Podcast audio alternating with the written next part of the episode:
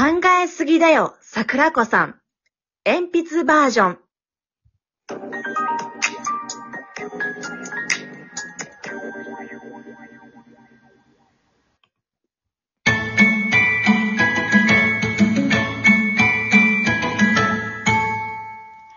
日もやってまいりました。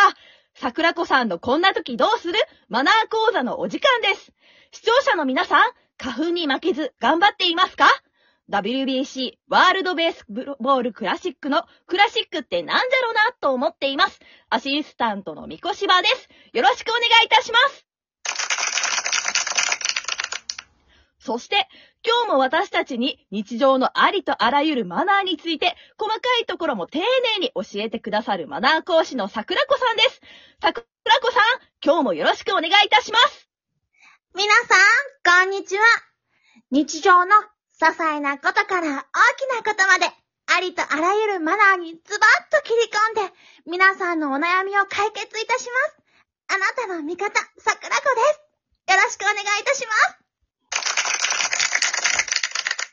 す。さて、早速ですが、桜子さん、今日はどんなマナーについて教えていただけるんでしょうか？今日は、授業中に、前の席の子の足元に鉛筆が転がり落ちてしまった時のマナー講座です。ああ、これは、あるある、あるあるですね、桜子さん。そうですね。誰しもは、一度くらいはやってしまったことがあるでしょつまらない授業。なんだか眠たい春の陽気。鉛筆を指でくるくる、くるくるくる。今日めっちゃ回るやんと思ってたら、あーっと下に落ちて、思いのほか転がっていってしまう。わかります。わかります。私もやったことありますよ。うんでも、普通に拾えばいいのでは？うん問題は、鉛筆の落ちてしまった位置ですね。手前に落ちて、席と席の間、なんて具合には、何食わぬ顔をして拾うのがいいでしょう。ただ、完全に前の席のこの椅子の下、なんてことになった日には、最新の注意を払う必要があるでしょう。そうなのか。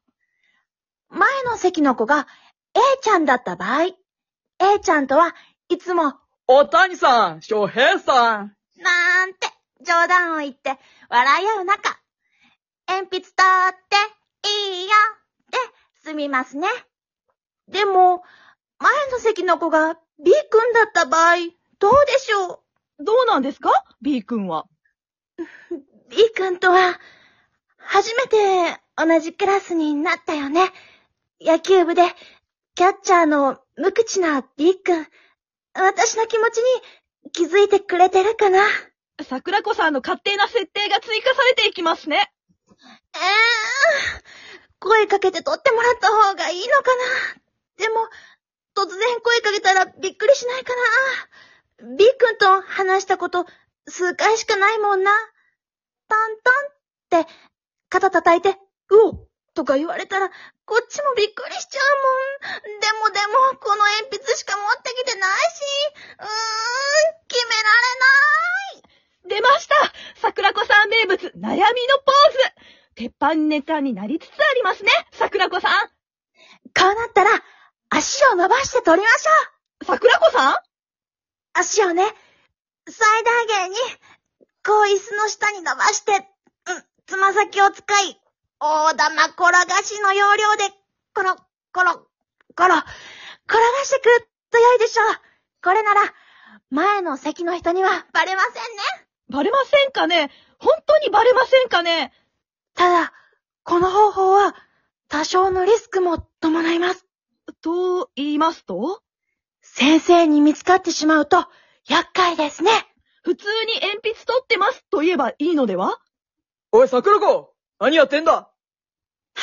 ストレッチストレッチしてたんです先生ストレッチ？怪しい動きだ。まさか、鉛筆を取ろうとしてたんじゃないだろうな。そんな、私は誓ってそんなことは。その足の先にあるのは、まさか鉛筆なんじゃないか？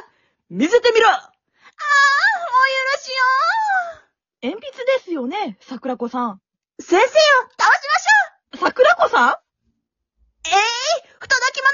このもんどころが目に入